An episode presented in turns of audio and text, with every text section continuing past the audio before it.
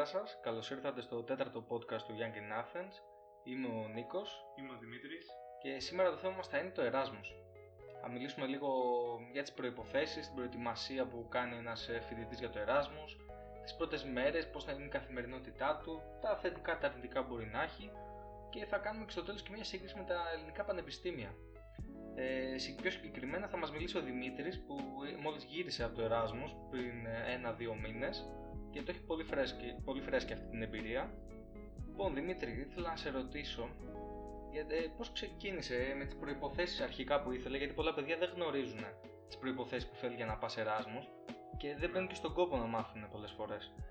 Ναι, λοιπόν, ε, καταρχάς εγώ είχα πάει στη Γερμανία, στο Augsburg, να πούμε την πόλη πρώτα. Η, το Augsburg είναι ε, νότια Γερμανία, είναι κοντά στο Μόναχο, πολλοί δεν το ξέρουν, σαν πόλη. Ε, λοιπόν, τώρα οι προϋποθέσεις ήταν, οι προϋποθέσεις ήταν ότι έπρεπε να έχεις περάσει 10 μαθήματα, δηλαδή τα μαθήματα του πρώτου έτους, όλα, Ε, και κάθε πανεπιστήμιο τώρα είχε δικές του προποθέσει. Δηλαδή, για παράδειγμα, αυτό που πήγα εγώ στη Γερμανία είχε προπόθεση lower και τουλάχιστον V1 στα γερμανικά. Ε, κάποια πανεπιστήμια στην Πορτογαλία, από ό,τι ξέρω, θέλουν μόνο αγγλικά, όπως και στην Ιταλία. Επίσης κάποια πανεπιστήμια στη Τσεχία ή στην Πολωνία θέλουν μόνο αγγλικά. Ε, κάποια άλλη συγκεκριμένη προϋπόθεση δεν είχε τώρα και μετά ήταν, έπαιζε ρόλο ο μέσος όρος που είχες ε, όσο περισσότερα πτυχία ξένων γλωσσών είχε κάποιο άτομο ήταν υπέρ του και τέλος πόσα μαθήματα έχεις περάσει. Δηλαδή αν ένα παιδί έχει περάσει 10 μαθήματα και έχει 8 μέσο όρο, αν κάποιο παιδί έχει περάσει 15 μαθήματα και έχει 7,5, έχει πλεονέκτημα το παιδί με τα 15 μαθήματα. Δηλαδή το πάνε κάπως έτσι με τέτοιους τελειωτές. Ωραία, ωραία. Και πες μου πώς ξεκίνησε η προετοιμασία, δηλαδή τι σου είπαν από το πανεπιστήμιο για να σε προετοιμάσουν, φαντάζομαι. Ε, ναι, λοιπόν. Κάποιες το- συμβουλές ας πούμε. Ναι, και το δικό μας πανεπιστήμιο και το πανεπιστήμιο στη Γερμανία ήταν, μπορώ να πω, πάρα πολύ οργανωμένα και τα δύο. Δηλαδή μου στέλνανε ενημερωτικά email από πολύ πριν πάω, δηλαδή οι- τα αποτελέσματα βγήκαν σκέψου το, Φλεβα... το Μάρτι και μου στέλνανε email από τον Απρίλη, Μάη μου είχαν αρχίσει και στέλνανε και εγώ έφευγα υποτίθεται το Οκτώβρη. Δηλαδή είχαμε πολύ καιρό για προετοιμασία. Πολύ καλό αυτό. Ναι, να βρω σπίτι, να ε, ε, αντιστοιχίσω τα μαθήματα, όλα αυτά ήταν. Δεν έχω κανένα παράπονο με την προετοιμασία τους. Ωραία, μάλιστα. Θέλω λίγο να μου πεις, γιατί έχω ακούσει πολλές φήμες, για τις πρώτες μέρες, πώς είναι οι πρώτες μέρες ε, στο, σε μια ξένη χώρα αρχικά; Και Μμ. πώς είναι οι πρώτες μέρες σε ένα πανεπιστήμιο με άγνωσους ανθρώπους, ε, άλλη γλώσσα, άλλη κουλτούρα. Να μας πεις λίγο, έχω, εγώ έχω ακούσει ότι είναι πάρα, οι πιο δύσκολες μέρες. Οι πρώτες 30 μέρες ε, λένε ότι είναι συνήθως και οι πιο δύσκολες ε, στο Εράσμος. Ναι. Εσύ πώς το βίωσες αυτό, ας πούμε; Ε, λοιπόν, καταρχάς, τις πρώτες, την πρώτη, τις πρώτες δύο μέρες ήμουν πάρα πολύ ενθουσιασμένος. Ότι Όλη αυτή η καινούργια κατάσταση, γιατί εγώ έμενα και εδώ στην Αθήνα με τους γονείς μου, δηλαδή δεν είχα Δεν έχουμε ζήσει και φοιτητική Ναι, ζωή δεν στην είχα. ουσία. Ακριβώς και εσύ το ίδιο. Και ήταν έτσι η πρώτη φορά ήμουνα πολύ ενθουσιασμένος. Ε, ωστόσο, επειδή εγώ πήγα αρχές Οκτώβρη, η σχολή ξεκινάει μέσα Οκτώβρη. Οπότε 15 μέρες στην αρχή έκανα μόνο ε, διαδικαστικά. Δηλαδή πήγαινα σε δημόσιες υπηρεσίες, πήγαινα στην τράπεζα να ανοίξω λογαριασμούς, πήγαινα να φτιάξω κινητό για τον αριθμό γιατί πρέπει να έχεις γερμανικό αριθμό. Πήγαινα στο πανεπιστήμιο να κάνω εγγραφή, αλλά δεν είχα Όλα τα γραφειοκρατικά δηλαδή. ναι, να ναι, φανταστώ. ακριβώς. Ακριβώς. Όλα τα γραφειοκρατικά Που- χωρίς να έχω επαφή με φοιτητές και με Ναι. μαθήματα και τέτοια. Που εκεί φαντάζομαι γινόντουσαν και μπαμπαμ, όχι εδώ πέρα στην Ελλάδα που θέλουμε Ε, λίγο το χρόνο μας. Κοίταξε, η αλήθεια είναι ότι ε, στην τράπεζα που είχα πάει ήταν πάρα πολύ εξυπηρετική και πράγματι, ναι, και σε μια άλλη δημόσια υπηρεσία που είχα πάει ήταν όντως πάρα πολύ γρήγορα. Αυτό το δίνω. Αλλά γενικά οι πρώτες μέρες είναι, είναι, είναι πολύ δύσκολες. Δηλαδή, όσοι, όσοι λένε ότι οι πρώτες μέρες κατευθείαν να γνωρίζουν παιδιά και τέτοια και τέτοια, δεν λέω ότι δεν γίνεται, Άλλος και το χαρακτήρα. ναι, προφανώς, αλλά είναι σπάνιο. Δεν, δηλαδή, δεν γίνεται. Είναι λίγο πολύ δύσκολο να μην πηγαίνεις σε σχολή και να γνωρίζεις παιδιά. Δηλαδή, απλά αυτό. Έχει ξεσυνηθίσει, είναι κάτι διαφορετικό, το βιώνεις πρώτης φοράς. Ναι. Ε, Η καθημερινότητα, ας πούμε, πώς ήταν, ε, μια τυπική μέρα, ας πούμε, στο πανεπιστήμιο. Σε εμάς εδώ ξέρουμε, σηκωνόμαστε από το σπίτι μας μια-δύο ώρες πριν, να πάρουμε τα μέσα, να πάμε στο πανεπιστήμιο, τα μαθήματά μας, πολλοί δεν πάνε ούτε στη λέσχη, δεν είναι και καλής ποιότητας, ξέρω εγώ. Ε, και Και μετά ξανά σπίτι, ίσως κάποιο διάβασμα ή κάποια βιβλιοθήκη, κάτι τέτοιο. Εκεί πέρα πώς το βίωσα, ας πούμε; Ναι, λοιπόν, κοίταξε να δεις. Ε, Καταρχάς, εγώ έμενα στην αιστεία του Πανεπιστημίου, δηλαδή ήμουνα δύο λεπτά με τα πόδια μόλις κατέβαινα από το σπίτι μου. Υπάρχουν και άλλες αιστείες προς το κέντρο της πόλης, προς τελείως άλλη πλευρά, οπότε αυτό ήταν λίγο σχετικό.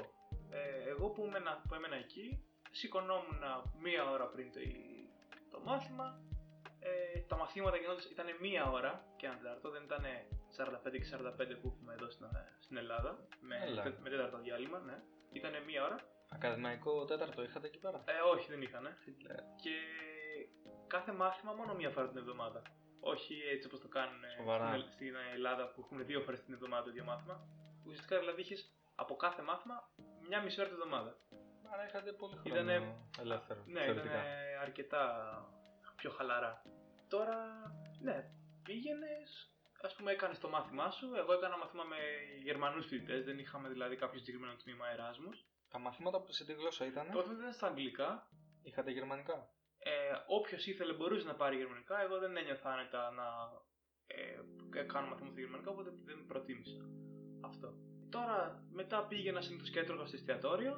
Πιο που το λέω εστιατόριο γιατί ήταν πιο πολύ σαν εστιατόριο παρά σαν εστιατόριο. Δηλαδή, σκέψου είχε μπουφέ με ασιατική κουζίνα, γερμανική Α, καλά, κουζίνα, εντάξει. ιταλική κουζίνα, ε, ένα μπουφέ μόνο με σαλάτες, είχε vegetarian. Ήταν δηλαδή πραγματικά σαν εστιατόριο. Είναι κανονικό εστιατόριο. Ίσως λίγο πιο ακριβό από την Ελλάδα, αλλά Και σου παρέχει κι άλλα. Ακριβώς, ναι, για αυτά που έδινε, ναι. Ε, μετά εντάξει, γύρναγα σπίτι. Συνήθως αφού είχα χρόνο διάβαζα τα μαθήματα που κάναμε, έκανα και λίγη γυμναστική σε ένα γυμναστήριο που είχα βρει. Ε, και μετά μερικές μέρες το απόγευμα βραδάκι, έτσι Παρασκευή Σάββατο, για καμιά βόλτα σε καμιά μπειραρία. Ήταν. Παρέχουν εκεί τα, το πανεπιστήμιο, τα γυμναστήρια, ελεύθερη είσοδο ας πούμε, οι βιβλιοθήκες, ε, πώς είναι εκεί πέρα; Ε, η βιβλιοθήκη του Πανεπιστημίου ήταν ναι, ελεύθερη είσοδος, Ωραία. προφανώς. Το γυμναστήριο που ήμουν τυχερός να έχω εγώ ήταν επειδή ήταν της αιστεία. Δηλαδή, επειδή εγώ Α. έμενα στην αιστεία αυτή, είχαμε ένα γυμναστήριο σε ένα, σε μια, σε ένα πάνω όροφο. Ε, Άλλες αιστείε που ξέρω, που μου έλεγαν δηλαδή δεν είχαν γυμναστήριο. Ε, οπότε απ- απλά ήμουν τυχερός εγώ. ας πούμε. Εντάξει, Πολύ τέλεια. ε. Ναι. Στην Ελλάδα δεν έχουμε το ζεστό νερό στις αστείες. Ε, εντάξει. Λοιπόν, πες μας λίγο τα ωφέλη ρε παιδί μου, τα θετικά και τα αρνητικά που μπορεί να έχει το Εράσμους, γενικότερα, όχι μόνο πώς το βίωσες εσύ, μια γενική εντύπωση ας πούμε. Ναι, λοιπόν, κοίταξε να δεις. Θα, καταρχάς θα το πρότεινα, δηλαδή όποιο παιδί το σκέφτεται έτσι και είναι αμφιταλαντεύεται μεταξύ του να πάει να μην πάει, εγώ θα του έλεγα να πάει. Καλά, Δηλαδή, εννοείται, εννοείται. Όποιος θέλει και μπορεί να το κάνει. Τα ωφέλη που πήρα εγώ ήταν πως, νο- νομίζω δηλαδή πως ορίμασα γιατί έπρεπε να κάνω από το, δηλαδή σαν να πήγα από το 0 στο 100 εκεί που δεν ασχολιόμουν Ακριβώς. με τίποτα στο σπίτι δηλαδή εντάξει με τα τυπικά αλλά θέλω να σου πω δεν έβαζα πλυντήριο, δεν πολύ καθάριζα, δεν μαγείρευα ήταν η μητέρα μου, ο πατέρας μου Ε, ναι, φεύγεις από την άνεση του σπιτιού σου και ξαφνικά όλα τα πρέπει να τα αναλάβεις εσύ και να τα διεκπαιρεώσεις. Ναι, ναι, ακριβώς αυτό. Δηλαδή έγινα πιο υπεύθυνος. Γνώρι... Έτσι, μίλησα με ε, παιδιά από πολύ διαφορετικές χώρες του κόσμου. Δηλαδή, γνώρισα μια κοπέλα από, τη... από το Μεξικό, ένα αγόρι από τη Χιλή που δεν, περι... δεν πίστευα, ξέρεις, ότι θα γνωρίσω τέτοια άτομα σε τέτοιες χώρες. Και ότι όλη η επικοινωνία ήταν στα αγγλικά, οπότε με βελτίωσα και τα αγγλικά μου ταυτόχρονα. Εννοείται. Και αυτό είδα πώς ζουν σαν γενικό σύνολο, ας πούμε, οι Γερμανοί στη Γερμανία. Και αυτό νομίζω ήταν πολύ καλό. Πολύ ωραίο. Ε, κάποια αρνητικά, ας πούμε, κάποιο, κάποια τροτά σημεία έχεις ε, αντιληφθεί γενικότερα σε όλη την εμπειρία του Εράσμους. Πέρα εντάξει ότι λείπεις 6 μήνες από το σπίτι σου, οκ, εκεί προσπαθείς, λίγο το παλεύεις, ότι μπορεί να σου λείπει η οικογένειά σου, εντάξει, είτε μπορεί να έρθουν να σε επισκεφτούν, είτε κινητά, υπάρχει και το ίντερνετ. Κάπως ε, νομίζω αυτά γεφυρώνονται, όσο μπορούν ε, τέλος πάντων. Ε, Γενικότερα κάτι σαν αρνητικό ρε παιδί μου που να, Ναι, κοίταξε. να μην σου άρεσε. Το, το μόνο αρνητικό που μπορώ να σκεφτώ είναι όποιος, δηλαδή, υ- υπά- θα υπάρχουν έξοδα. Α, εννοείται. Αυτό. Το κράτος δίνει ε, 450 ευρώ νομίζω ήταν σε εμάς. Και πάει αναλόγως και τη χώρα. Σαν Ναι, ναι, ναι, ναι, ναι. πιο λίγο, πιο πολύ. Ναι, όσο πιο βόρεια είναι, συνήθως Ναι. τόσο αυξάνεται το ποσό. Νομίζω ήταν 450 ευρώ, δεν είμαι σίγουρος γι' αυτό, δεν θέλω να το. Ε, όσο και να είναι τώρα. Αλλά δεν. Δηλαδή, σίγουρα θα περι, να περιμένουν. Όποιος δηλαδή πάει, περιμένεις να φύγει περίπου 1000 ευρώ, 1500 ευρώ. Σίγουρα. Δεν γίνεται αλλιώς. Είναι πιο ακριβή ζωή εκεί. Άρα πρέπει να έχεις και ένα budget από τη δικιά σου τσέπη Ναι, και να το διαθέσεις εκεί πέρα. ναι, Δηλαδή, ναι. ναι. Ακριβώς. ωραία. Νομίζω ήρθε η ώρα που όλοι περιμέναμε να κάνουμε μια σύγκριση με τα ελληνικά πανεπιστήμια. Γενικότερα πώς ήταν ε, η γνώση που προσφέρανε, το μάθημα, καθηγητές, ε, υποδομές, ε, οτιδήποτε δηλαδή μπορεί να σου έρθει ας πούμε. Ναι, λοιπόν, είναι ωραίο, αυτή, ωραίο αυτό το θέμα τώρα με τη σύγκριση. Ε, κοίταξε, νομίζω ότι τα ελληνικά πανεπιστήμια είναι πάρα πολύ καλά.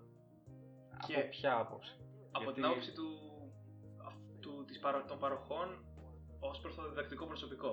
Ε, Θα μιλήσω πρώτα για τους καθηγητές και για τους, ναι, τους καθηγητές κυρίως. Ναι, και μετά θα το γιατί πάω. εγώ ας πούμε που δεν έχω φτύσει σε κάποιο άλλο πανεπιστήμιο του εξωτερικού θεωρώ ότι όλα τα υπόλοιπα στο εξωτερικό τα πανεπιστήμια είναι κλάσει ανώτερα από τα ελληνικά. Ωραία, λοιπόν, κοίταξε. Εντάξει, ίσως έχω μια προκατάληψη εγώ γενικότερα για τα ελληνικά πανεπιστήμια, αλλά αυτό είναι δικό μου θέμα.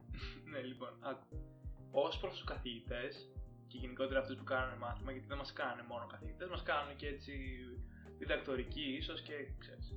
Η της Ελλάδας είναι πολύ καλύτερη. Δηλαδή οι γνώσεις είναι, είναι πολύ πιο σαν προετοιμασμένοι, πώς να σου το πω, σαν ξέρουν δηλαδή πολύ, καλή, πολύ περισσότερο το τι κάνουν.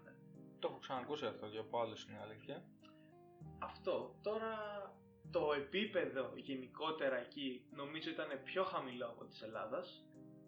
Δηλαδή σκέψου εγώ έκανα μαθήματα που κάνουν μερικά εντάξει όχι όλα, που το κάνουν τελειόφοιτοι ας πούμε. Δηλαδή σε ένα μάθημα θυμάμαι ήμουνα μόνο με δύο χρόνια μεγαλύτερους μου.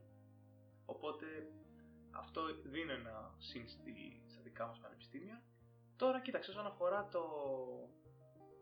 τις υποδομές και τα λοιπά, εντάξει, πολύ καλύτερες αίθουσες, πολύ καλύτερα αμφιθέατρα, πολύ πιο ωραία βιβλιοθήκη, πολύ πιο ωραίο κτίριο σαν εξωτερικά, ξέρεις, Ο χώρος του ο πανεπιστήμιου. χώρος έτσι που είχε- ήταν όλο η Πανεπιστημιούπολη ας πούμε, δηλαδή καμία σχέση με τη Ζωγράφου που είναι Καλά, το ναι. Πολυτεχνείο, είχε θυμάμαι ένα ποταμάκι με μια γέφυρα, ήταν πάρα πολύ ωραίο και ναι, οι υποδομές τους ήταν πάρα πολύ καλές, το εστιατόριο ήταν φοβερό δηλαδή Βιβλιοθήκη. η βιβλιοθήκη ήταν πάρα πολύ καλή.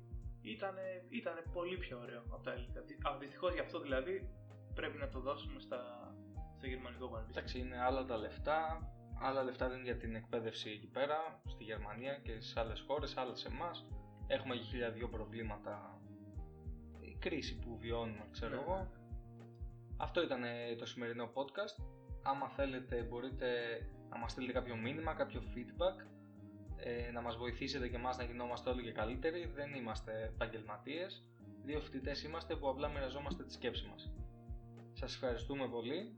Να είστε καλά. Τα λέμε στο επόμενο podcast.